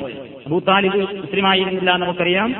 ആ അബൂ താലിബ് മരണപ്പെട്ടപ്പോ അദ്ദേഹത്തെ മറവ് ചെയ്യാൻ വേണ്ടി നബി സല്ലല്ലാഹു അലൈഹി വസല്ലം അലി റളിയല്ലാഹു തആല അൻഹുവിനോട് നിർദ്ദേശിക്കുകയുണ്ടായി എന്ന് ഹദീസിൽ കാണാൻ സാധിക്കും. ഇനി നമ്മൾ ഖബറിനെ സംബന്ധിച്ച് പറയുമ്പോൾ നമുക്കെല്ലാവർക്കും പോയി കിടക്കാനുള്ള സ്ഥലമാണ് ഈ ഖബർ എന്ന് പറയുന്നത്. ഏതൊരു മനുഷ്യനായിരുന്നാലും ഖബറിനെ പറ്റി കേൾക്കുമ്പോൾ തന്നെ ഉസ്മാൻ ഇബ്നു അഫ്ഫാൻ റളിയല്ലാഹു തആല അൻഹു ബോധരഹിതനായി വീഴാറുണ്ടായിരുന്നു എന്ന്. ഖബറിൽ നിന്ന് കേൾക്കുമ്പോഴേക്ക് തന്നെ പൊട്ടിക്കരയുന്നവരായിരുന്നു നമ്മുടെ മുൻഗാമികൾ. പക്ഷേ നമുക്കിതിനൊരു പ്രശ്നമായിട്ട് തോന്നുന്നില്ല. പല കാരണങ്ങളുണ്ട് അതിന്. പലരും ഇന്ന് ഖബർ എന്താണെന്ന് കണ്ടിട്ടില്ല. ഖബറുകൾ കാണാത്തവരാണ് പല ആൾക്കാർ. അതുകൊണ്ടാണ് ഖബർ കാണുന്നത് നല്ലതാണ്, മറമാടപ്പെട്ട ഖബറായിരുന്നാലും ശരിയെന്ന് ഇസ്ലാമിന്റെ പ്രവാചകൻ പഠിപ്പിച്ചിരുന്നത്. മരണത്തെപ്പറ്റിയുള്ള ചിന്തയുണ്ടാകാൻ, മയ്യത്തിന്റെ പിന്നാലെ പോവുകയും മയ്യത്ത് മറമാടുന്നത് കാണുകയും അതുവരെ അവിടെ കൂടി നിൽക്കുകയും ചെയ്യുന്നത് പുണ്യകർമ്മമായിട്ടാണ് ഇസ്ലാം പഠിപ്പിച്ചിട്ടുള്ളത്. എങ്ങനെയാണ് കുഴിയുടെ സ്വഭാവം? മറമാടുന്ന കുഴിയുടെ സ്വഭാവം എത്ര അളവാണ്, അതിന്റെ ആഴം എത്ര അളവുണ്ടായിരിക്കണം, വീതി എന്നൊന്നും കൃത്യമായി ഹദീസുകളിൽ രേഖപ്പെടുത്തിയിട്ടില്ല. മൃതശരീരത്തിന്റെ അഥവാ മയ്യത്തിന്റെ ആളുടെ നീളവും പൊക്കവും വലിപ്പൊക്കെ അനുസരിച്ച് ഉള്ള വീതിയും നീളമൊക്കെ ഉള്ള ഖബറുകളാണ് എടുക്കേണ്ടത്. പിന്നെ നല്ല ആഴത്തിലായിരിക്കണം കുഴിക്കുന്നത്, വീതി ഉണ്ടായിരിക്കണം. അതിനൊന്ന് കാരണം ദുർഗന്ധം പുറത്തു വരരുത്. കുറച്ചു കാലം കഴിഞ്ഞാൽ നമ്മുടെ ഈ നല്ല ശരീരം ഇതൊരു 2-3 ദിവസം കഴിഞ്ഞാൽ പുഴുക്കൾ അരിച്ച് ആകെ വൃത്തികേടായി നാറ്റം സഹിക്കാൻ കഴിയില്ല. ആ രൂപത്തിലുള്ള ദുർഗന്ധമൊന്നും പുറത്തു വരാത്ത രൂപത്തിലുള്ള ആഴമുള്ള കുഴിയായിരിക്കണം. വേറൊന്ന്, ഇത്തരത്തിലുള്ള നാറ്റം പുറത്തു വന്നു കഴിഞ്ഞാൽ വന്യമൃഗങ്ങളൊക്കെ വന്നിട്ട് ഈ ശവശരീരം മാന്തി പുറത്തെടുക്കും. പിന്നെ ഖബറിന്റെ പുറത്ത് കയ്യും കാലും ഒക്കെ കണ്ടു എന്ന് പറയുന്നക്കാരുണ്ട് നമ്മൾ ചില പള്ളിപ്പറമ്പുകളിൽ.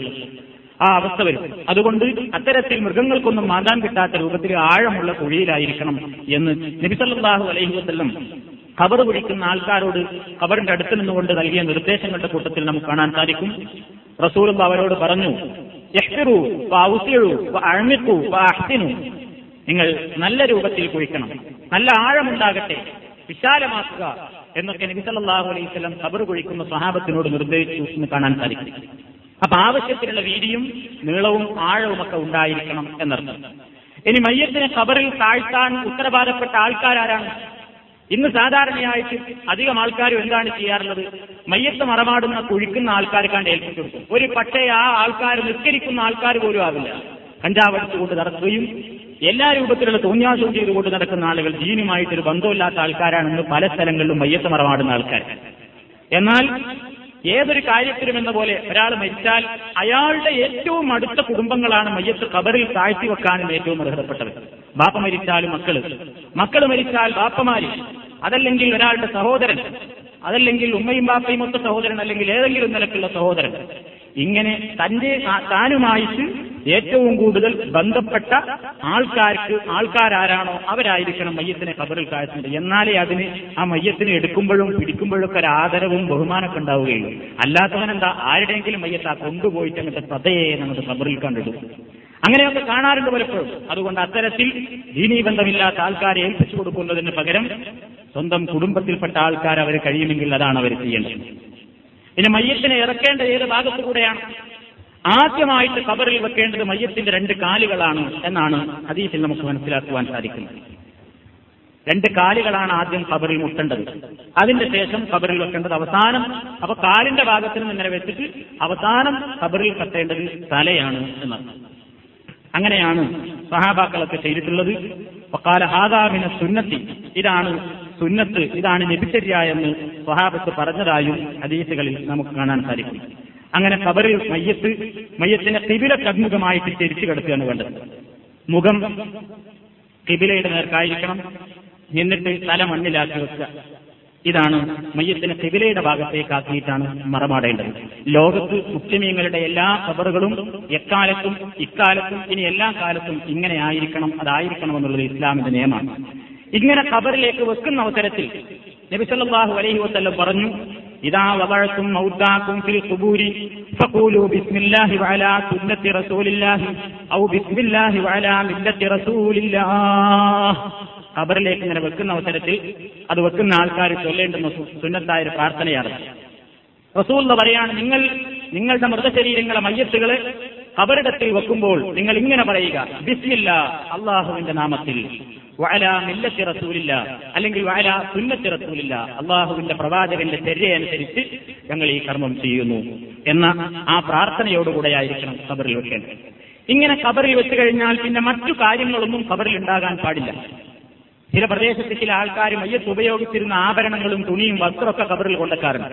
അയാൾ ഉപയോഗിച്ചിരുന്ന പാത്രങ്ങളും അയാൾ ഉപയോഗിച്ചിരുന്ന ആഭരണങ്ങളും നടന്നു പോകുമ്പോൾ കുത്തി നടന്നിരുന്ന ഊന്നുവടി അടക്കം ഖബർ കൊണ്ടുപോയിട്ട് വെക്കാറുണ്ട്. വേറെ ചില പ്രദേശത്തുള്ള ആൾക്കാർ ഇങ്ങനെ നാണയത്തുട്ടുകൾ കൊണ്ടുപോയിട്ട് വെക്കാറുണ്ട്. അവരുടെ വിശ്വാസം എന്താണ്? മരിച്ചു കഴിഞ്ഞാൽ ഇനി പരലോകത്തേക്ക് എത്താൻ ഒരു നദി പോകണം, ആ നദി നീന്തിക്കിടക്കാൻ വേണ്ടിയുള്ള കടത്തുകൂലിയാണിത് എന്നുള്ള വിശ്വാസക്കാരും ഉണ്ടത്രേ സമൂഹത്തിൽ. അങ്ങനെയൊക്കെ പല ആചാരങ്ങളും ചെയ്യുന്ന പല ആൾക്കാരുമുണ്ട്. മുസ്ലിമീങ്ങളെ സംബന്ധിച്ചിടത്തോളം അവിടെ പിന്നെ വേറെ കർമ്മങ്ങളൊന്നും ഇല്ല. ഖബറിൽ മറ്റു സാധനങ്ങളൊന്നും വെക്കരുത്. അവിടെ പ്രത്യേകമായിട്ട് ഖബറിൽ ഇങ്ങനെ പനിനീര് കൊടയ, അതേപോലെ തന്നെ മണ്ണെടുത്ത് മന്ത്രിച്ചൂരിയിട്ട് അതുകൊണ്ടൊരു തലേണ ഉണ്ടാക്കിയിട്ട് മയ്യത്തിന് ഖബറിൽ തലേണ വെച്ചു കൊടുക്കുക, ഈ സമ്പ്രദായമൊന്നും ഇസ്ലാമികമല്ല. നമ്മുടെ നാട്ടിലൊക്കെ ചില പ്രദേശങ്ങളിൽ കാണുന്ന ഒരു സമ്പ്രദായമാണ് മുഖത്തെഴുത്ത് എന്ന് പറയുന്നൊരു ഏർപ്പാട്. അതായത് മുഖത്തെഴുത്ത് എന്ന് പറഞ്ഞാൽ ഒരു പക്ഷേ നിങ്ങൾക്ക് മനസ്സിലാവില്ല, വിശദീകരിച്ച മയ്യത്ത് പള്ളിയിൽ എത്തിക്കഴിഞ്ഞാൽ ഒരു മുസ്ലിയാർ ഈ മയ്യത്തിന്റെ കഫംപുടവയിൽ നിന്ന് ഒരു ചതുരത്തിൽ ഒരു തുണിക്കഷ്ണം കീറിയെടുക്കും. കീറിയെടുത്തിട്ട് അതിന്മേൽ ചില പദ്യങ്ങൾ എഴുതി വെക്കും.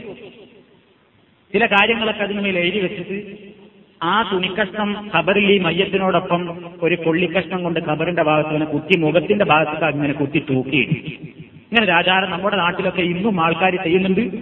ഞാൻ ജീവിക്കുന്ന മഹല്ലത്തിലും നാട്ടിന്റെ പല ഭാഗങ്ങളിലും ഇന്നും അത് സുലഭമായി തന്നെ പ്രചാരത്തിലുണ്ട്. അന്ധവിശ്വാസമാണത്. വേറെ ചില ആൾക്കാരെന്ത് ചെയ്യുന്നു? ഒരു കുപ്പിക്കകത്താക്കിയിട്ട് ഇയാളുടെ തൊരീക്കത്ത് ഇയാൾ ഏത് ശേഖിന്റെ ആളാണ്, അയാളുടെ വാപ്പാര്, അയാളുടെ വാപ്പാര് എന്നൊക്കെ ഇങ്ങനെ സിൽസില വെക്കുകയാണ് അതിന് പറയാം. സിൽസില എഴുതി വെച്ച് കരിക്കട്ട കൊണ്ട് കാർക്കുണ്ടാക്കിയിട്ട് ഖബറിൽ വെക്കുന്നൊരു സമ്പ്രദായം. അതായത് മുൻകർണക്കീർ വന്നു നോക്കിയിട്ട് ചോദ്യം ചോദിക്കാൻ വരുമ്പോൾ ആദ്യമായിട്ട് ഈ കോർക്കിങ്ങോട്ട് തുറന്നിട്ട് ഇതാണ് എടുത്ത് നോക്കുകയെന്നാണ്. എന്നിട്ട് ഇയാൾ ഏത് ശൈഖിന്റെ മുരീദാണ്, ഏത് തരീക്കത്തിന്റെ ആളാണ്, മുയ്ദി ശൈഖിന്റെ ആളാണോ, റിഫായി ശൈഖിന്റെ ആളാണോ, ഖാദിരിയ തരീക്കത്താണോ, നക്സബന്ദിയ തരീക്കത്താണോ, വേറെ കൊണ്ടോട്ടി തരീക്കത്താണോ, ഏത് തരീക്കത്താണോ എന്ന് ഇതുമൂന്ന് മനസ്സിലാക്കിയിട്ട് അതിനനുസരിച്ചാണ് ചോദ്യം എന്നാണ്. ഇതൊക്കെ അന്ധവിശ്വാസങ്ങളാണ്. അല്ലാഹുവിന്റെ റസൂലിന്റെ കാലത്ത് ഖബറിൽ ഇങ്ങനെ എഴുതി വെക്കുന്ന സമ്പ്രദായമോ സിൽസില വെക്കുന്ന സമ്പ്രദായമോ ഇല്ലാത്തതുകൊണ്ട് ഇത് അനാചാരമാണ്. ഈ സമൂഹത്തിൽ നിന്ന് എടുത്തു പോകേണ്ടതും വർദ്ധിക്കപ്പെടേണ്ടതുമായ സമ്പ്രദായങ്ങളാണ്. അതാണ് ഖബറിൽ വെക്കുന്നതിനെ സംബന്ധിച്ച് നമുക്ക് പറയാം. ഇനി വേറെ ചില മസലകൾ, ഒന്നിലധികം മയ്യത്ത് ഒരേ ഖബറിൽ തന്നെ മറമാടാൻ പാടുണ്ടോ ഇല്ലേ എന്നുള്ളതാണ്. ഇതൊക്കെ നിങ്ങൾ മനസ്സിലാക്കിയിരിക്കേണ്ടതാണ് ഇസ്ലാമിന്റെ നിയമങ്ങൾ. അപ്പൊ മൃതശരീരം കുറേ എണ്ണുണ്ട്, കുറേ മയ്യത്തുകളുണ്ട്. ഒരു അപകടം സംഭവിച്ചു, ആയിരക്കണക്കിന് ആൾക്കാർ മരണപ്പെട്ടു. ഈ ആയിരക്കണക്കിന് ആൾക്കാർക്കും ഇവിടെ 1000 കുഴി കുത്തുക എന്നുള്ളത് പ്രായോഗികമല്ല. അതല്ലെങ്കിൽ കുഴി കുത്താനുള്ള സൗകര്യക്കുറവ്, മൃതദേഹം കൂടുതലുണ്ട് താനും. അങ്ങനെ വരുമ്പോ എന്ത് ചെയ്യാം? ഒരൊറ്റ ഖബറിൽ തന്നെ ഒന്നിലധികം മയ്യത്തുകൾ മറമാടാം. ജാബിർ റളിയല്ലാഹു തആല എന്ന് പറയുന്നു, നബി സല്ലല്ലാഹു അലൈഹി വസല്ലം 2 ആളെയും 3 ആളെയും ഒക്കെ ഒരേ ഖബറിൽ തന്നെ മറമാടി ഏതവസരത്തിൽ വഹദിൽ ഷഹീദായ സഹോദാക്കൾക്ക് 70ഓളം ഷഹീദുകളുണ്ടായി വഹദ് യുദ്ധത്തിൽ. സ്വഹാബാക്കൾ പറയുന്നു, ഓരോരുത്തർക്കും ഖബർ കുത്താൻ വിഷമമായി എന്ന് ഞങ്ങൾ റസൂലുള്ളയോട് അറിയിച്ചു. നബിയെ, ഓരോരുത്തർക്കും ഖബർ കുഴിക്കാൻ ഞങ്ങൾക്ക് സാധ്യമല്ല, പ്രയാസമാണ്. അപ്പോൾ നബി സല്ലല്ലാഹു അലൈഹി വസല്ലം പറഞ്ഞു, ഒന്നിലധികം ആളുകൾ ഒരേ ഖബറിൽ തന്നെ മറമാടാൻ പറഞ്ഞു. അങ്ങനെ മറമാടുമ്പോ ഖുർആൻ ഏറ്റവും കൂടുതൽ അറിയുന്ന ഏറ്റവും പണ്ഡിതന്മാരായ ആൾക്കാരെയാണ് ആദ്യം ഖബറിൽ വെക്കേണ്ടത്. അതിന്റെ മേലെയാണ് തൊട്ടടുത്ത ആൾക്കാർക്കുള്ള സ്ഥാനം എന്ന് നമുക്ക് കാണാൻ സാധിക്കും. ഇതേപോലെ തന്നെ പ്രസവത്തിൽ ഒരു സ്ത്രീ മരിക്കുകയാണെങ്കിൽ, ഗർഭിണിയായിരിക്കും, അവിടെ മരിച്ചു എന്ന് വിചാരിക്കും. അങ്ങനെ മരിച്ചാൽ, പ്രസവത്തോടുകൂടെ ഒരു സ്ത്രീ മരിക്കുന്നുവെങ്കിൽ ആ കുട്ടിയെയും തള്ളയെയും ഒരൊറ്റ ഖബറിൽ തന്നെ മറമാടാവുന്നതാണ്. പ്രത്യേകം ഖബർ ആവശ്യമില്ല. ഇനി പുരുഷനും സ്ത്രീകളുമാണ് മയ്യത്തെങ്കിൽ ഒരേ ഖബറിൽ തന്നെ പുരുഷനെയും സ്ത്രീയെയും വെക്കാൻ പാടുണ്ടോ? ഇതിൽ പണ്ഡിതന്മാർക്കിടയിൽ അഭിപ്രായ വ്യത്യാസം. ഇതിൽ നമുക്ക് മനസ്സിലാക്കാവുന്നത്, ഇമാം ശാഫി റഹ്മത്തുള്ളാഹി അലൈഹി തന്റെ കിതാബുൽ ഉമ്മ് 1-ാം വാള്യം 245-ാം പേജിൽ ഇങ്ങനെ പറയുന്നു, വയുദ്ഫനു ഫീ മൗദിഇൽ ദറൂറ, അത്യാവശ്യമുള്ള സന്ദർഭങ്ങളിൽ, അതായത് പ്രയാസം കാരണത്താൽ 2-3 അതിലധികമൊക്കെ മയ്യത്തുകൾ ഒരേ ഖബറിൽ തന്നെ മറമാടാവുന്നതാണ്.